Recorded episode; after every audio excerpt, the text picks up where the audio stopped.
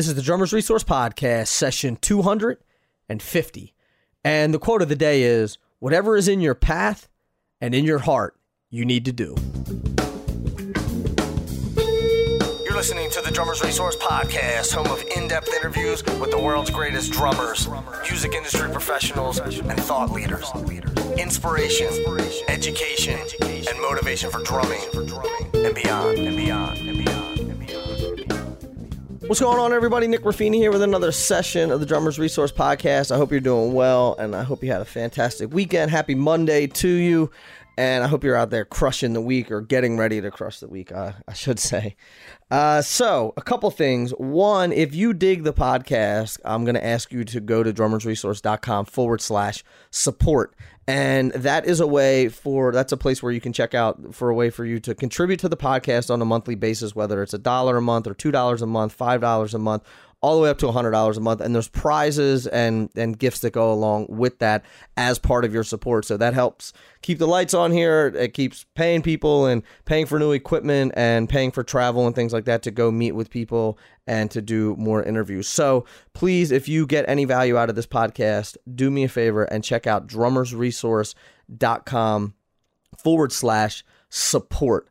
Also, if you listen to Friday's podcast with Evans, uh, head of product, uh, Sergio Bonsignore, there's a chance for you to win some Evans drumhead. So check that out if you haven't heard it yet. You can listen to that at drummersresource.com forward slash session 249. Now let's get into it with Drew Shoals. So Drew has been the drummer for Train since 2014, and he has a really unique story of things that he's done and sort of the the route that he took to getting to play with Train and it's not the uh, the path that you may think that he took. So that's why I thought this this conversation is really really interesting. And we talk about how everyone has their own path and his specifically is is definitely different than most.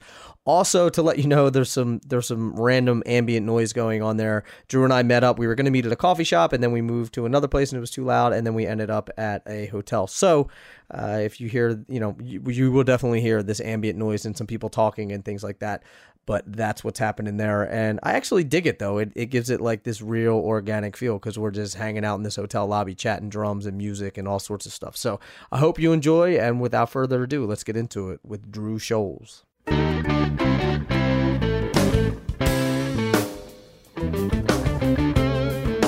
We are here. We're in. Where are we now? We're in New York City, but where are we now? We're at the some hotel. We're, we're at the, the Mandarin Oriental Hotel at the at Columbus Circle we were supposed to be area. Yeah. at a coffee shop, and then we went to a Whole Foods, and now Yeah. we're at a swank hotel. Yeah, we're we trying don't- to find a place where it's not loud, but it's still, you know, It's gonna be a little- it's It's, gonna- a little noise. It's real though. It's really- Yeah, it's real. This is New York be- City, man. It's going to be a. Uh, yeah, it's, there's no. We don't fake it here. right.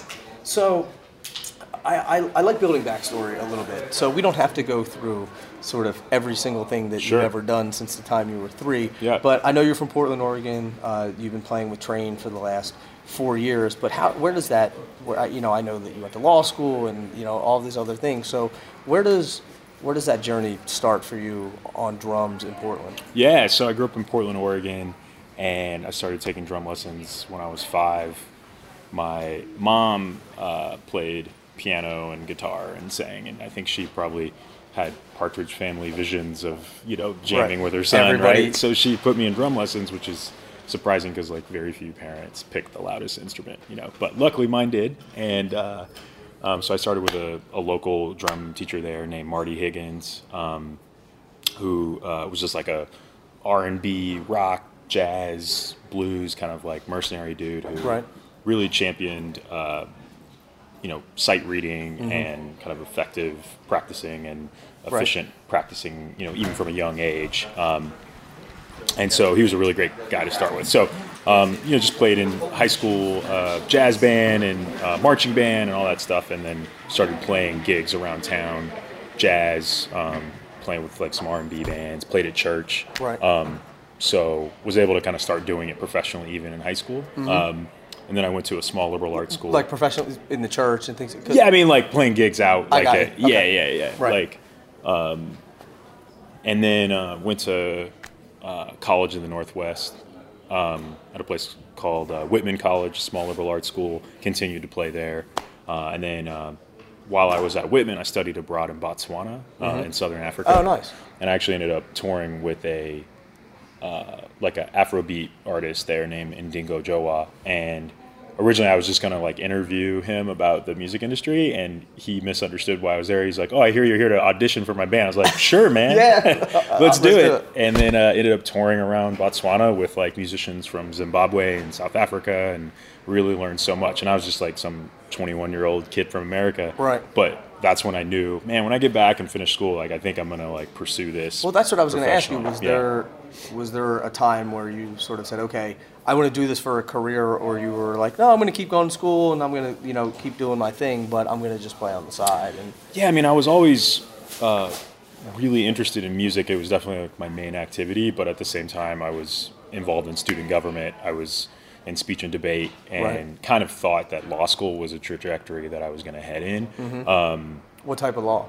Um, I ended up practicing litigation and then mergers and acquisitions. So I was Mm-hmm. At a large uh, firm in New York Right. called Shearman Sterling. But in the beginning, but in um, the beginning, were- I mean, I didn't grow up like- with I didn't grow up with a bunch of lawyers. Like you know, I was I was one of the first people in my family to go to college, so it's not like I had an example of like what lawyers do. And Right. honestly, it's pretty diverse what lawyers can do. Sure. it's not just law and order, kind of like what you see on TV stuff. But um, I guess yeah, I guess I saw myself getting involved with litigation of some form, and Right. and maybe eventually getting involved with um, local politics and things Sure. like that. And that was that was kind of what drew me to it initially but I also played drums a lot on the side, and Right. and uh, you know, but I valued kind of developing other intellectual interests, Mm-hmm. um, and uh, you know, so but when I had that experience in Botswana, I just figured, um, you know, I should pursue something I'm passionate about. Um, and yeah, so, so when I graduated from college, I moved back to Portland and started playing with a number of different types of you know rock, jazz, um, you know R and B bands and things like that. And um, eventually, that led to meeting Pat Monahan, the lead singer of Train. This was probably about 2007. all right, so we have to Yeah. we got to we got to unpack that a Yeah, little for bit, sure. because I think a lot of times we talk about this and it's like, well, you know, I was I, I started playing a couple gigs, Yeah. and then you know, uh, and then you know, Taylor Hawkins called me, and then we started this band, and now we're doing, or you know, Yeah, it's always right. like, Yeah. so how does how does that how does that journey happen? How, Yeah. like because and the reason why I ask is because I think that it's important and I'm guessing the story that you're going to tell is that it, one thing leads to the next, leads to the next, and people think it's just like you went back to Portland three days later. You know, you meet you meet the guys from Train, and then it's like off to the races, which Yeah. is usually not the case. It's definitely right? not the case. Yeah, I think that um, uh, the advantage of um, kind of doing it how I did it, where I was willing to kind of play um, different genres. And you know, initially I was like, "Oh, I'm just going to play jazz," but really that led to getting sessions doing you know Americana, roots rock stuff, singer songwriters, and I just tried to stay open and um, and there are a lot of really amazing musicians in Portland, and it's, it has a really cool kind of indie folk rock scene as well as amazing jazz musicians. So I just tried to soak it all in, and um, uh, was was just always kind of going to jam sessions, going to other people's gigs, and introducing myself, and just was very proactive and kind of um, marketing myself as someone who was is uh, you know professional and competent and willing to put in the work to uh, to prepare for different types of gigs. So um, so I kind of became a hired gun around town, that led to playing with a band out of Portland called Nu Shooz. You may remember them from the '80s. Mm-hmm. Yeah, like I can't yeah. wait. Like they're, they're they're really nice people, and um, they were they put together like a kind of like a jazz version of like their band, Right. and um, Figured you beat the guy. For, well, yeah, I mean, they still wanted like some kind of like hip hop grooves and, and things with with some jazz sensibility, and so they called me up, and uh, the guy that produced that is a guy named Greg Williams, who um, used to drum with Sheryl Crow and um, just other folks, and basically when Pat Monahan was looking for drummers, like he reached out to his guitar player in the band, Luis Maldonado, whose manager was based in Portland, and was asking for like, hey, who might be a good fit for Pat Monahan's solo album, which is very diverse, like soul and rock and pop, and it wasn't. Um, it was a little bit different than what Train traditionally had done. Right. Um, so they reached out to this guy Greg Williams who was busy producing and was like, "You should call this young drummer Drew Shoals." So it was totally like right place, right time. But it, it came from kind of um, hustling And- all sorts of being gigs prepared and being for it. prepared. Yeah, like Right. it's not like you said. It's not just getting. You get the call, but and it's a bit of luck, but it's a lot of like hard work and preparation and Sure. and and um, you know just being willing to to um, to take a leap to do something you know at So the what right time. what year did you start working with Pat? That was like uh, 2007, and so we did a U.S. tour, and then I did a bunch of one-off gigs with him for about a year and a half. So was Um, this pre law school or This was, yeah, It's all pre law school. pre-law school, yeah. Okay. Okay. Yeah. Because I'm I was trying to figure out okay. Well, uh, well, we can we can sort of dive into that story um, about how. So you're playing with Pat, and where does it go from there? Do you? It sort of he starts doing the train thing again and goes off Yeah, the road. it's yeah. Basically, like Train was kind of on a hiatus during that time, and um, Pat wanted to explore different types of music and and kind of um, you know he had he had done I think four Train albums at that point. Right. And you know you play with the same musicians for a long time, and, and sometimes people want to do side projects Mm-hmm. or they want to work on something else, and I think that that's what was going on with him. Um, so yeah, Train was kind of getting back together. They were they were working on a new record, and actually that's around the time that I revisited the idea of going to law school, which Right. is something that I had thought I might do when I was in college. So it wasn't far fetched. But I Sure. think my musician friends were like, "Man, you're just now getting high, a high profile gig. Like, you know, now's the time maybe to move from a place like Portland to a place like LA, LA, or New York, York, right. exactly." Um, but I did move to New York, but so, but I started working for a legal nonprofit uh, because I, that's when I, when I decided I was going to apply to law school. So I moved to New York in 2008. Uh, worked up in the Bronx criminal court. Were you Um, worried about not getting the, or were you sort of like I'm gonna put I'm gonna put music on the back burner? That's right. Yeah. Yeah. Yeah. Because Well, I, I, I, yeah. Talk talk to me about that decision. Yeah, man. Honestly, I was like really um, inspired by. Um, I mean, not to get overly political for people, Right. but like I was really inspired by Barack Obama running for office at that time, and as someone who had studied um, race and ethnic studies and Mm-hmm. African American history in college, and someone who cares about social justice issues. Um, and trying to give back to the community and, and, and figure out a way to like serve other folks like i was kind of inspired by that path and even though i had only done music professionally for about three four years at that point i felt like i needed to take some time to explore another you know profession um, another skill set that i thought i was good at and had something to offer in Right. and so that's why i worked for a legal nonprofit um, and it was like an alternative to incarceration nonprofit up in the bronx that helped kind of get get people back on their feet and um, and so I did that while applying to law school and then ended up getting into Penn Law School, uh, University of Pennsylvania in Philly. So I moved there and Right. and then yeah, so that basically just during that time also is when Train, uh, you know, they put out the album "Save Me San Francisco," Mm-hmm. which had "Hey Soul Sister," which was a massive hit, and you know at that point, I mean honestly, I think that's still the biggest hit for the band, but Right. Drops of Jupiter's up there too, obviously, but um, it really kind of jump started Pat and, and Train's career again.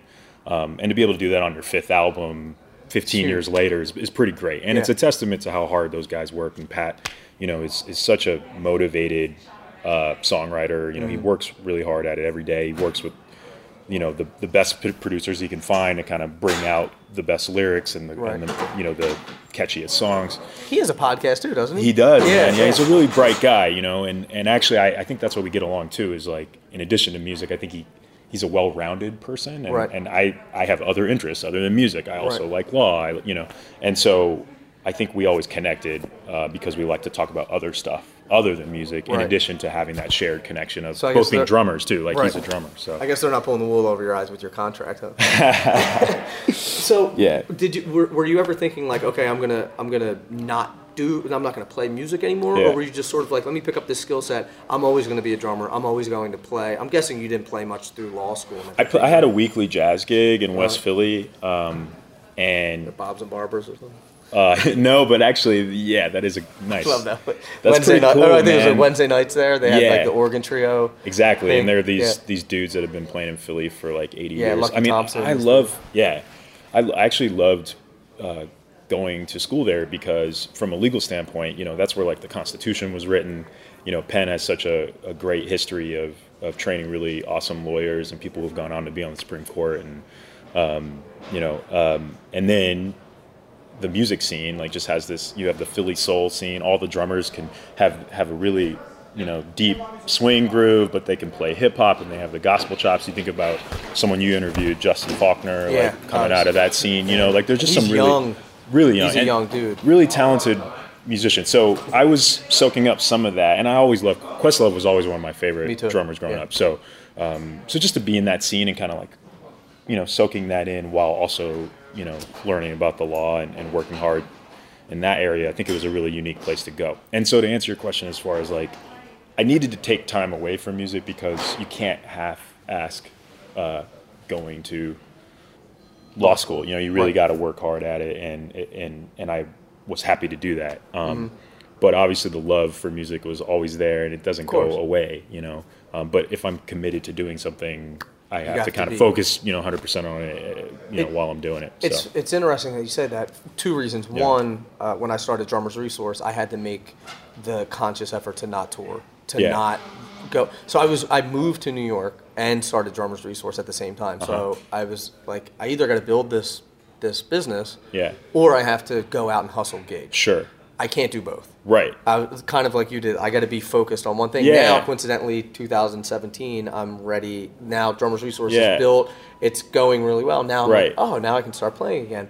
But the other thing that I think is really interesting, which the message that I get out of what you're saying, that I think that is important for the listeners to know that, you know, I, I've been trying to change the narrative of what it means to be a professional drummer, what Sure, it means to be yeah, a drummer. right. To say like, if you have a day gig or something and you play music and you get paid to play music, you're Yeah. still a professional drummer. Yeah. You don't have to be on tour with Train or with Sure. Chili Peppers or anything. Yeah. Right. But also, it's okay to go and do other things. Yeah. And then come and and if you don't want to come back, that's one thing. But Right. like, it's okay to like you can you don't just have to be a drummer. For me, like it's coincidentally, I'm really interested in law. I'm contemplating Oh, going cool. to law school. Well, we should talk multiple more. times. Yeah. I'd yeah. love to talk to you about yeah. it. Yeah. But you know, for me, I I love drumming. You Yeah. know, I, it's my passion. I've been doing Right. it since, for, since I was a kid. But I also enjoy business. I Yeah, enjoy. right.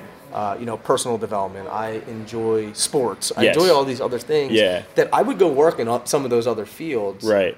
And but for a while, I struggled with that. Sure. Of You know, course. So did you? I did like- too, yeah. Did you feel like you were sort of like turning your back on music and? Yeah. And what do you? And Yeah. if that's the case, and not that I'm saying that it is, but if you're saying that's the case, and what do you think it is? Is it, is it that you're worried about what is? it- Is it mostly you're thinking like, what are other people going to Yes, think? I think it's that, and especially as a younger musician, Right. You're like sensitive to that.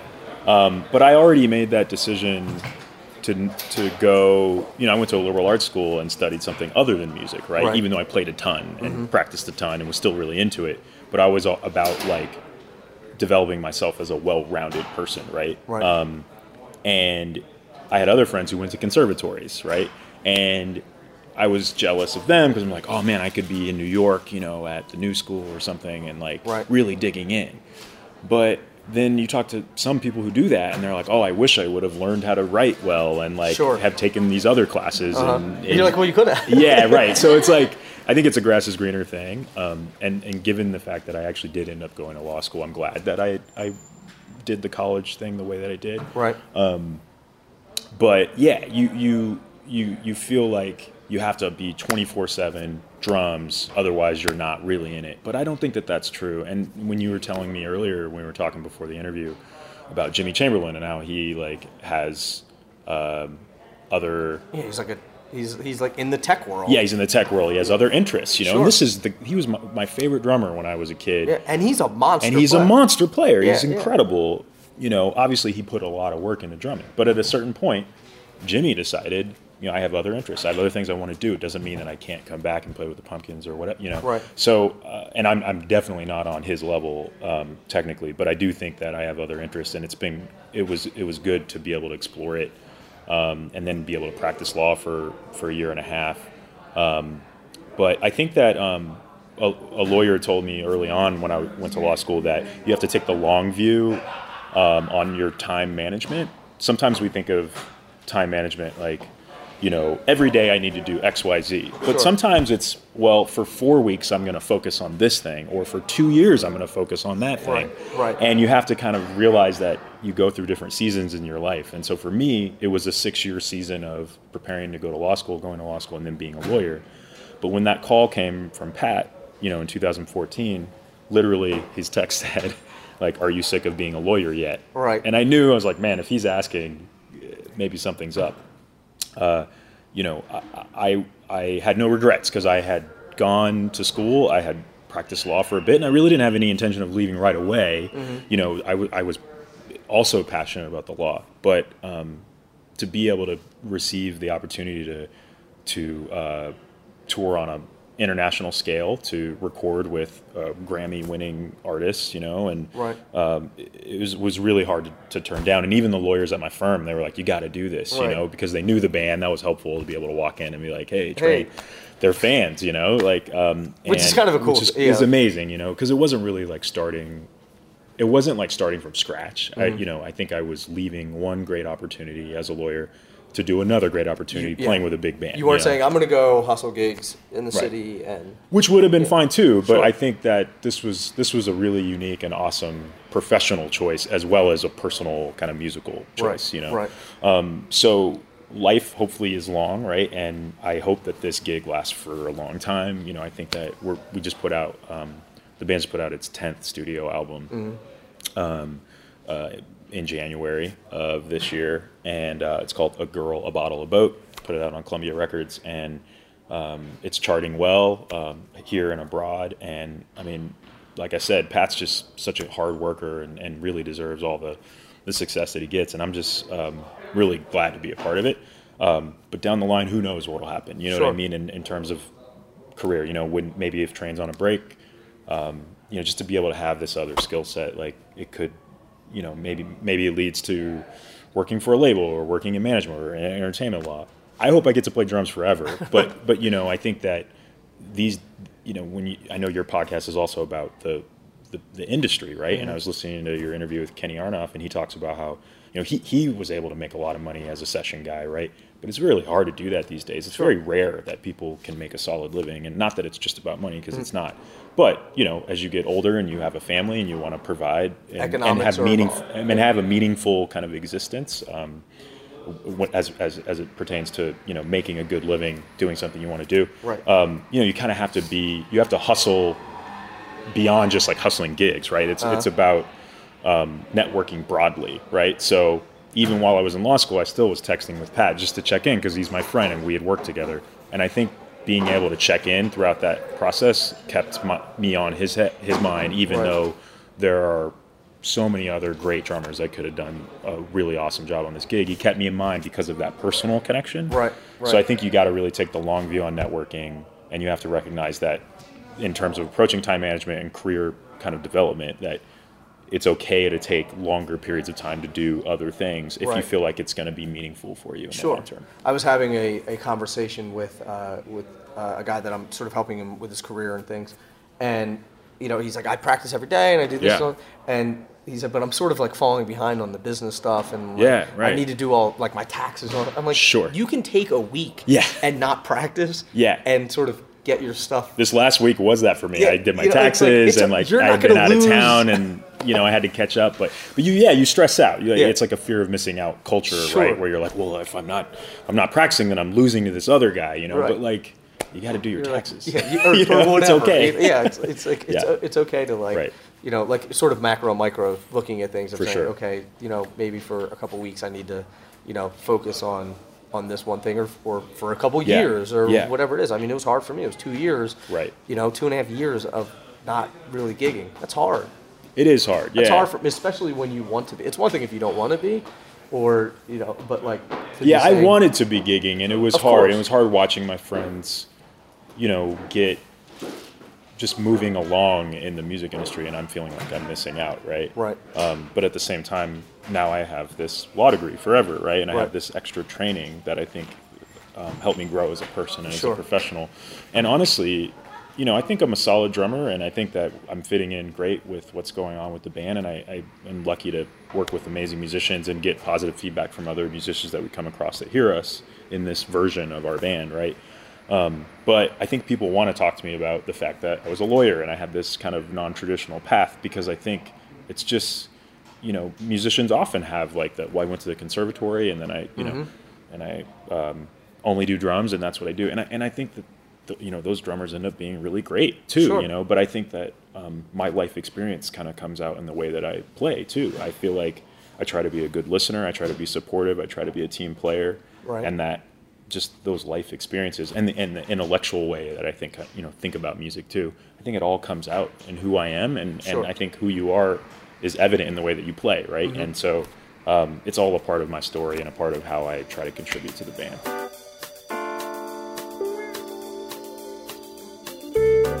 So I've been looking for a new practice kit. I have a I have a DW collector's kit now, and I have a couple other random kits. But I wanted a new practice kit, and I figured out what I'm going to get. It's going to be a Gretsch Catalina Jazz Club kit. Reason being is one, it's a Gretsch, and I've always wanted a Gretsch. I haven't had one, but two, they're inexpensive. You can buy a nice kit for 699 bucks. It's jazz kit, so it's, you know, it's a combo kit. It's a four piece, but at that price point, you can get a used one for like 400 bucks. And I've played them all and these things blow. I mean, I played, you know, all the kits around that price range and the Catalina Jazz kits blow them out of the water. So if you're looking for an inexpensive kit and you want to not spend, you know, a zillion dollars on a on a practice kit or even a gigging kit, check out the Catalina Jazz kit. It's it's definitely uh, definitely gives you the most bang for your buck. You can learn more about them at gretsch.com. You know, it's really common as drummers for us to get stale and for our playing to hit the ceiling. And the best way to break through that ceiling and to refresh your playing is to get in front of some really great players to get some stellar feedback. And a great place to do that is Musicians Institute in Hollywood, California. MI boasts over 20 working LA drummers. We're talking guys like Gordon Campbell, Kenny Aronoff, Ryan Brown, Blair Sinta, Jason Sutter, Brendan Buckley, who I've had on the podcast. And you can learn more about MI and you can enroll at mi.edu. Musicians Institute, instrumental in life. If you're always on the road, you're always gigging, you're always touring, you got to keep your drumsticks at your side, and I suggest doing that with ProMark's new premium stick bags. So each style adds a convenience that you need, and whether you want the Transport Deluxe that has a ton of storage and metal hanging tom mounts and leather interior pockets, or the Silver Essentials bag that just holds four sticks and a little pocket for your drum key, they've got you covered there at ProMark. So check them out, their new ProMark stick bags. You can learn more about them at promark.com. Now let's get back into it with Drew Shoals. You know, I've done 250 of these, you know, yeah. and everybody's story is unique. Sure, there, there are the guys who went, you know, it's like music, music, music, yeah. music, and but it's okay if you want to do these other things, and you may not have to have that path, and you don't have to practice drums 24 hours a day. And what I don't want people to think is that we're saying you shouldn't do that, but what I want to say yeah. is it's okay sure. if you if you do other things. Mm-hmm. You shouldn't feel guilty about right. that. You shouldn't feel bad if you want to get a day gig and only gig on the weekends. Yeah. Also, you shouldn't feel bad if you want to hustle gigs and not get a day job. For just, sure. And that's honestly when after college, I didn't have a day job. I only hustled gigs, and I think that I grew a lot during that time sure. because of it. Mm-hmm. You know, and practicing long hours in order to, uh, um, in order to get to a certain place. Um, I mean, I think that, you know, Thomas Lang's interview, like talking about um, the ten thousand hours approach. Yeah. You know, like the is that right? Was yeah, that yeah? yeah. Um, I mean, and just to hear to hear how he efficiently attacks practicing. I mean, look, that's why he sounds the way he does, right? you know, like that guy's a monster, right? And when I hear people like that, I'm like, man, I got to work harder, and that's good. Like I sure. want those guys out there, and there's a reason that they're incredible instructors, and you know. Um, but uh, yeah, so and, and, and there's no escaping the fact that you have to put in the hours mm-hmm. um, to get great at anything, um, whether it's drums, law, or whatever you choose to do. You know, you have there's no you got to do the homework, you got to do the work. Right. There's no shortcut, mm-hmm. right? Mm-hmm. Um, but I do think that the um, the networking part of it, you know, that that's something that's that's um, that is a lot of times people don't think about. You know, the professional side of like marketing yourself and branding and Right. like, um, you know, if you only play drums and are really great, it's not necessarily doesn't mean that you're going to get the gigs, right? Of course. Um, yeah. But you, ha- but to get the gigs, you have to. The prerequisite is that you know how to play. I right? say people should So- practice their business as much as they practice their paradiddles. right, you right. And it seems like the, the, it seems like conservatories are recognizing that you have to have business classes as well as Right. the And that- the and more traditional classes. That's not the case. I mean, I, I originally I went to Villanova Hmm, and left because there was no music there. but then yeah. Mm-hmm. I be, I was a music major, and I was like, "There's no business," and I like I enjoy business, so I Sure. ended up getting a music minor and a business That's smart. degree. Yeah, that's great. Because I, you know, not. I don't want to say that I had this foresight of saying I should have both of these. I just knew that I was interested Yeah, in both of them. for sure. But now, looking back, it was probably the best thing that I Yeah. ever did. You know, Right. Because, yeah, they don't. They at the time they weren't teaching any music business courses Right. or anything like that. There was two schools in the country. There was University of Miami and Berkeley. Yeah. They were the only two schools in the country that had a music business, a, a music business management degree, and or a music business degree and a music performance degree. Hmm. wow. Two in the country. Man, I'm sure it's changed now. Yeah, yeah. You know that was that was uh, ten years ago. sure, yeah, Um, So, but it, but it's just interesting now that it's taking them this long to sort of figure it out. But I think, and correct me if I'm wrong, don't you think that before you could just be the session guy and you could make a ton of money, or Uh-huh. you could just be the, the touring guy and make a ton of money? Now you have to have multiple irons in I the think s- I fire, think so, and you have to have a you know more of a business sense of like you're running a, a small business, and Right. you have to figure all that stuff out, all the moving parts. yeah. And it's been cool to. Um, I think that's right, and, and it's been cool in my path with the band so far um, to be able to meet people, say at Amazon Music, right? Right. We we put out a Christmas record through Amazon a couple of years ago, and Dave Dederer is one of the guys. Um, is one of the higher up kind of vice presidents uh, there. Um, he was the lead singer of the Presidents of the United States of America. You Oh, really? Yeah. And now he, I mean, he went and got a master's uh, at like Brown or something, and then ended up moving back to the Northwest and is like an executive at Amazon Music. Right. But he's a former musician, right? Right. Who like did did the whole '90s like leader of a rock band thing, you know. And so he has a very unique perspective Mm-hmm. Sure. as someone who thinks about the industry intellectually as well as has the experience of being a musician, right? Right. Um, so to meet people like that who just have like random career paths, you know, it makes me feel like I'm not a weirdo, Right. you know, to have different interests and.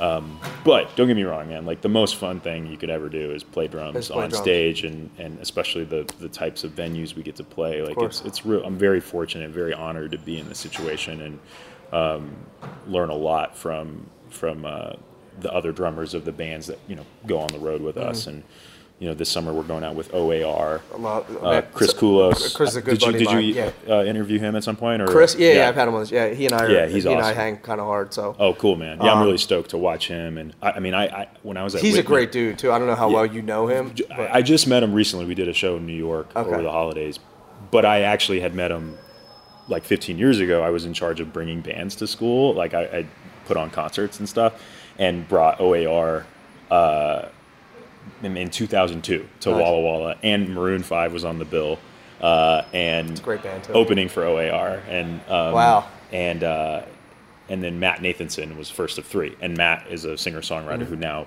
tours with you know has toured with Train a few Mm-hmm. Yeah. times, and it's just it's interesting to even then like to have been doing it more from like a kind of a business standpoint of like hiring bands to put on shows, but then now to be you know somewhat peers with these guys is, is really cool, and it's just an interesting kind of full circle thing.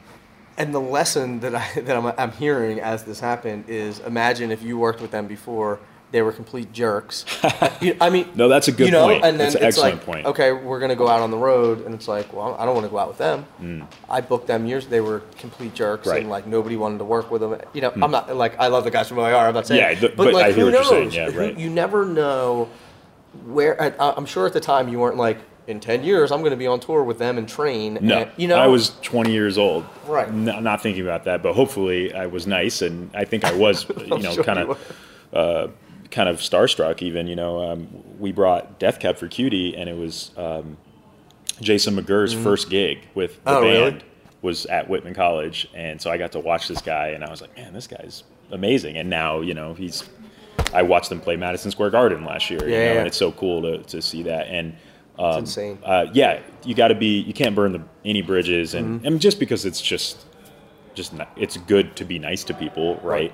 Um, but I've I- I've found um, actually drummers in particular, the ones that I've met um, over the past three years being with Train, like um, there's so much camaraderie and like at least with the younger kind of generation of guys, It's like crazy. it's re- uh, uh, do you do you feel the T- same way? Yeah, like people are really nice and they're like, uh, you know, this one guy Gunnar Wilson. I'm sorry, Gunnar Olsen.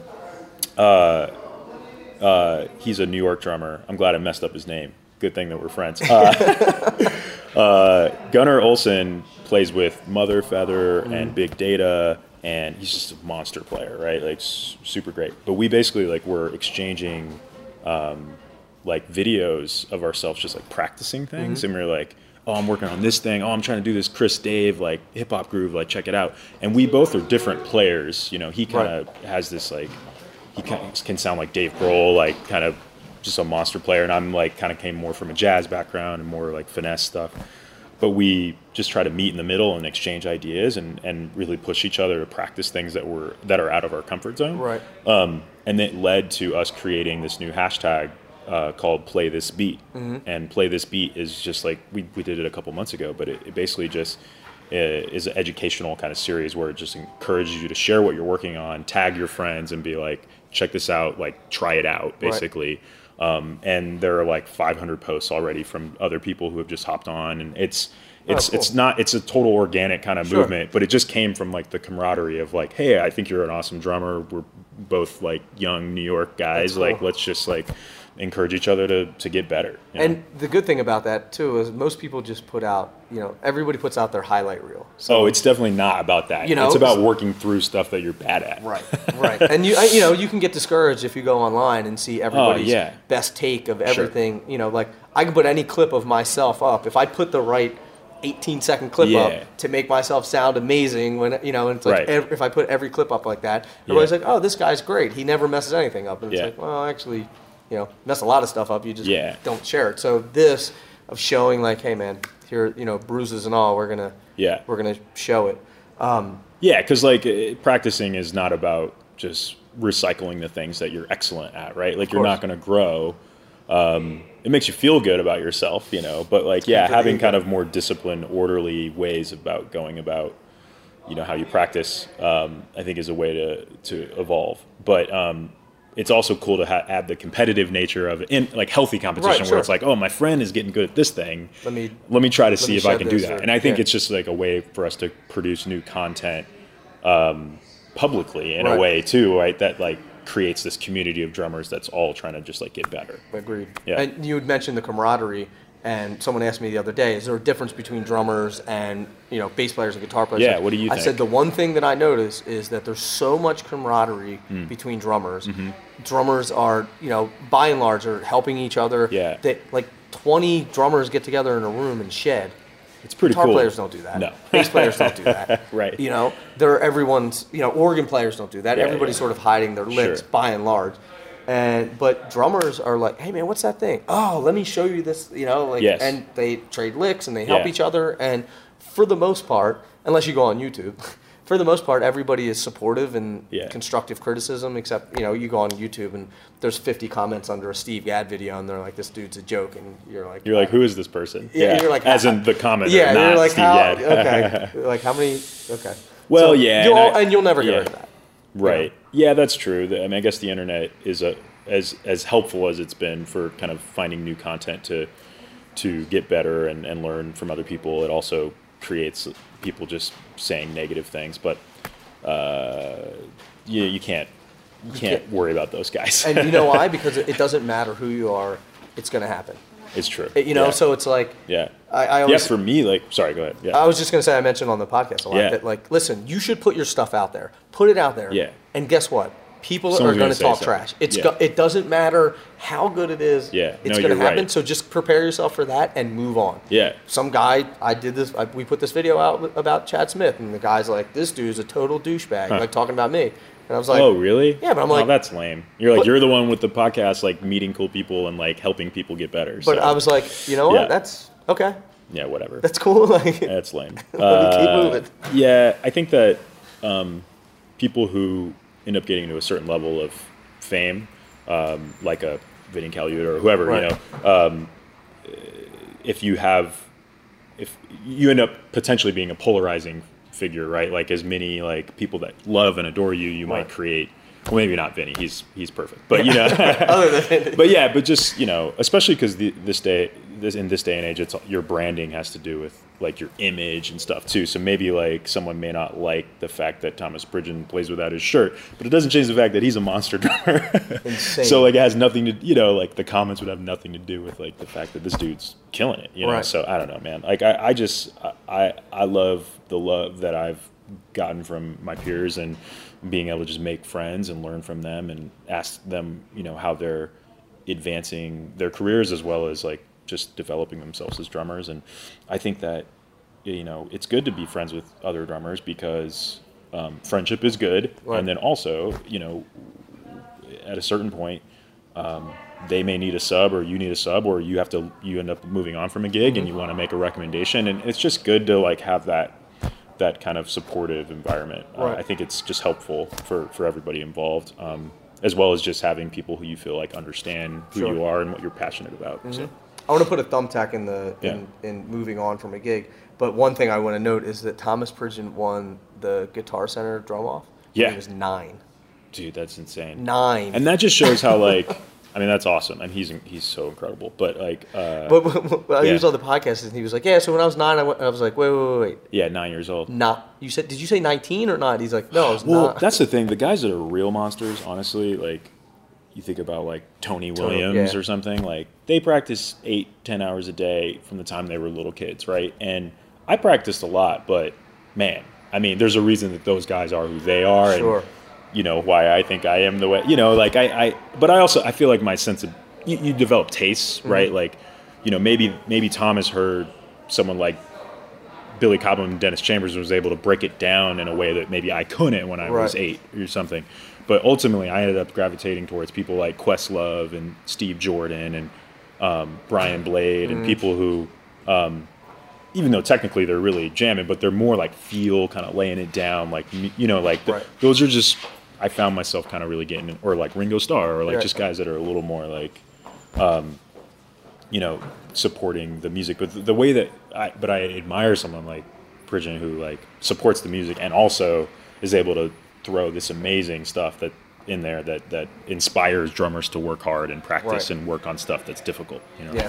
so it's great. yeah, he puts videos up that are just out of this world. Yeah. Um, so you had mentioned, you know, moving on from a different gig, maybe recommending. So with with the train gig, how, what is your approach when you're going into that? Because you're replacing a drummer.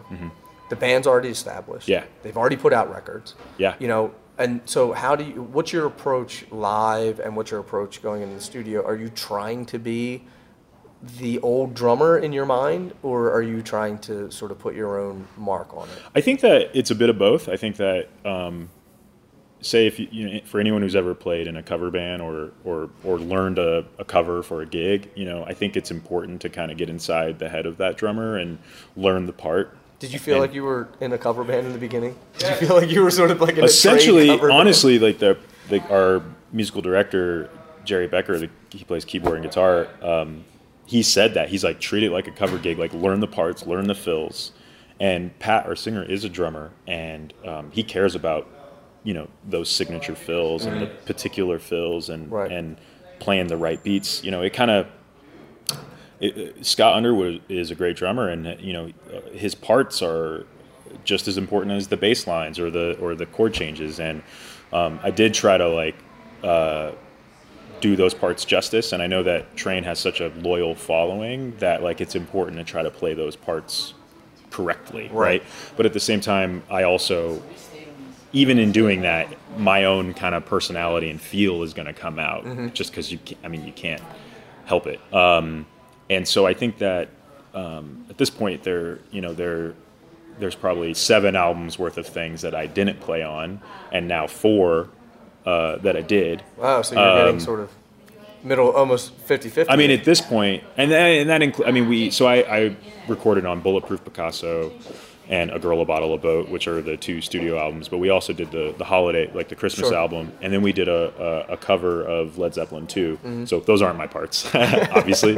um, yeah, but Pat, you know, started out in a Led Zeppelin cover band in Erie, Pennsylvania, playing bars, and you know he can sound like Robert Plant, and he Wow. loves paying tribute to his favorite singer and his favorite drummer, John Bonham. And so we decided to uh, try to kind of pay respects to the to Zeppelin by doing a note note for note tribute, and then all the proceeds went to uh, Family House, which is um, the charity that we donate money to that houses uh, families of children receiving cancer treatment in, at uh, UCSF Oh, that's Hospital. awesome.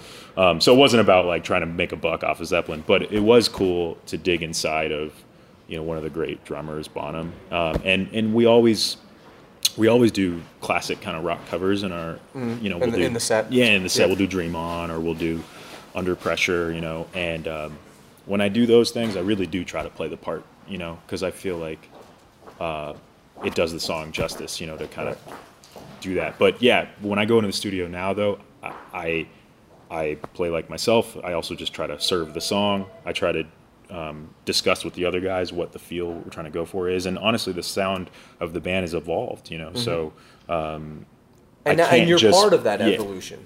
You know. yeah, and and I, I think the Pat writes different types of songs. He's working with new producers that he didn't work with. You know, there were three albums that were all produced by Brendan O'Brien, um, Drops of Jupiter and My Private Nation, and um, For Me It's You. So they all have a certain kind of sound to them. It's Right. it's an amazing sound. It's kind of that classic train sound, right? Um, but since then, he's worked with Butch Walker. He's worked with Jake Sinclair. He's worked with um, on this new record, he worked with a younger producer named Will Idap, uh, who does like hip hop and country and all sorts of stuff. You know, Oh, so wow. he, he Yeah. works with all sorts of folks. Um, espionage, uh, you know, they work with like Beyonce and Chris Brown, Yeah. but like, so like, in, in a way, because I have this background that is in jazz and funk and hip hop, actually, some of this newer music, I think I'm well suited to kind of contribute to because that's because I just listen to a diverse style, uh, you know, styles of music. Um, and as a drummer, it's just a really great set to play because it goes from college alternative rock to uh, you know arena kind of like swung mid tempo like drops of Jupiter, Yeah. calling all angels rock, you know to uh, John Bonham like cover you know song to like our current stuff, which is like you know four on the floor like dance pop songs or Right. you know uh, this new this new album we have. Um, like a Purdie Shuffle song. It's you know like a 12/8 groove. Nice. So there there's all sorts of really cool stuff in there that really keeps it interesting. Do you still feel like, or not still, but I'm sure that there was a time where you felt like the new guy. Was, Yeah, did was definitely. It, was it difficult for you when you know? Was there inside jokes and all these things that that you're sort of like these guys have a history together, and I'm sort of the outsider. Yeah, What I was that adjustment like? I think that um, it's intimidating stepping in to uh, a band where um, the original drummer was one of the founding members and had been in the band for 20 years. Right. And to think that there are going to be diehard fans out there who are going to show up and expect to see one guy and see someone else, right? Um, but at the same time, I just had to show up and try to do a good job. And, and the way I approached it was, you know, I'm gonna I'm gonna uh, play the best I can and uh, try to be musical and try to support the musicians around me and put on a good show and work hard. And hopefully, the music will speak for itself. Right. Um, and I think that that has been the case. And even though I think early on that first year, you know, I would sometimes see comments on on social media like, There- "Who the heck is this guy?" Yeah, yeah. But eventually, it became like fans being like, "We love Drew." Like, we can love Scott and Drew. They're not mutually exclusive, like that kind of thing. You know, which I think is the, the right great, approach. yeah. I think people get, um, you know, possessive of the band um, as it's comprised when you first find out about, about a band. You know, when Jimmy Chamberlin wasn't playing with Smashing Pumpkins for a while, you know, I was bummed. I Yeah. was like, what? You know, but there ended up being other good drummers, and you know, they still sounded great. You know, and I, I'm it's awesome to see Jimmy back with the band. Mm-hmm. Right. But you know, I think as but I'm a musician, and a, a um, so I know that personnel changes. I think sometimes fans who who just like the music and th- they. They, it's more of a personal connection that Yeah. they have, and Yeah. and, and like, oh, what happened with this guy? Exactly. like- yeah. So I totally understand why people would feel hurt Right. by not seeing someone that they're used to seeing. But uh, I've been nothing but embraced um, by people I've had the chance to meet and and um, really, I think I, first and foremost, I was there to pl- you know try to be a good drummer and Right. and, and, and be musical. And um, now I'm three years in, and um, luckily we have another guy who's who plays guitar who's newer than me. So I think that takes a little bit of the pressure off as far as the new guy thing. So now you can haze him. Yeah, exactly. How often do you get recognized, like out and about? Honestly, I think not not really that often. I think No. it's if I'm if the band is about to play that night, or we just played the Today Show or Good Morning America. Right.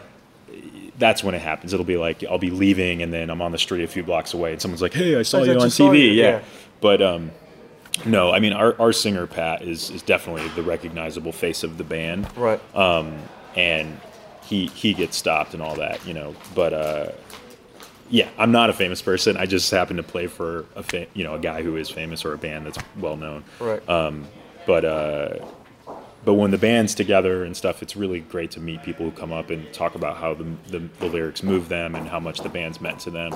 And that's just then you realize like it's beyond just the drum beats that you're playing. Right. It really It's- the, it's- the music moves people, and that's why we like music in the first Right, place, right, right? Is for it for it to move us and make us feel better and connect us with other people. And and I think you know being able to play all around the world and and see people sing these lyrics and and and cry and and laugh and put their hands in the air. I mean, it's just such a special uh, thing to be a part of. Power of music. Man. Yeah, man, The power totally. of music.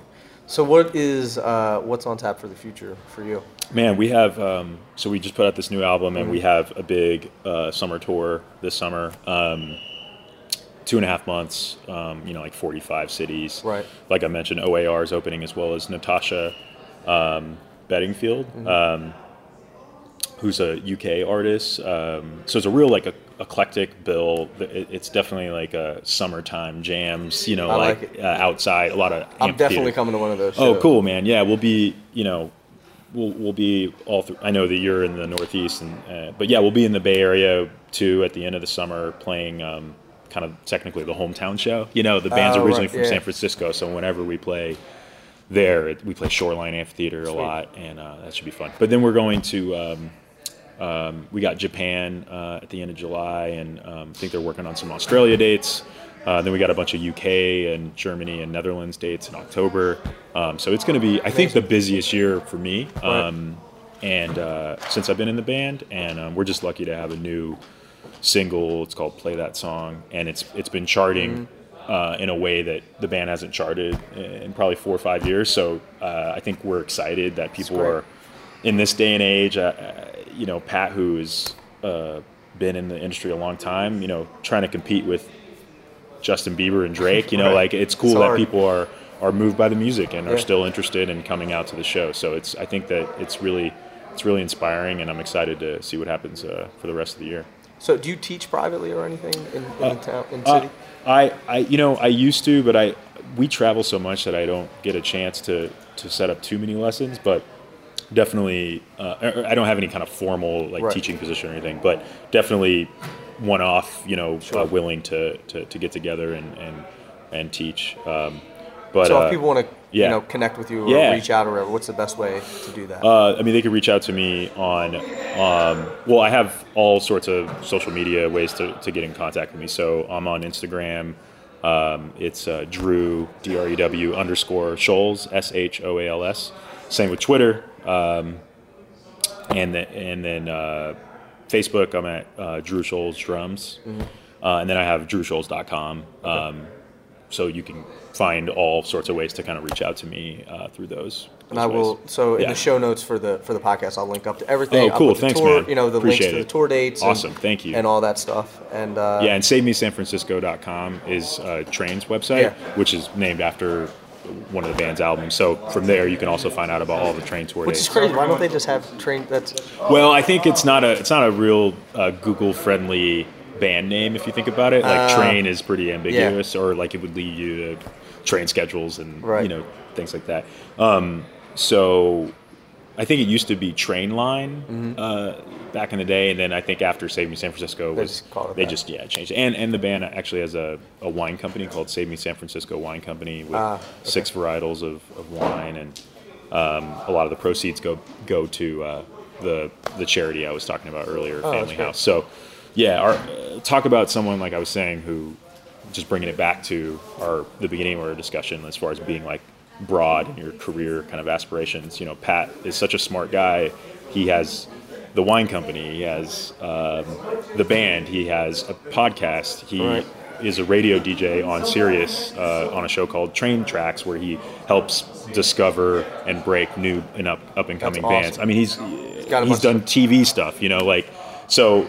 I'm real inspired by him as a, as a, as a guy to work with, and uh, you know, just trying to incorporate some of his uh, his his uh, approaches to being broad and open Right. uh, to my own life. Right. So yeah. Drew Shoals. Hey man, Nick, you, great brother. to meet you, Appreciate and uh, thanks for having me. Of course, man. Thank you. All right.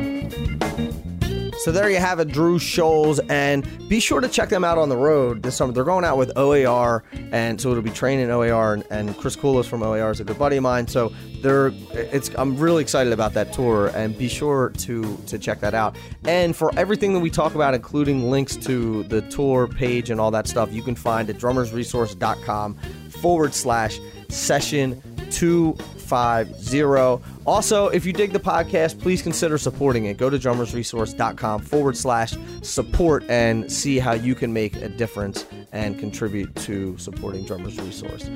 All right, until the next podcast, keep drumming. Thank you so much for listening, and I'll be talking to you soon. Peace.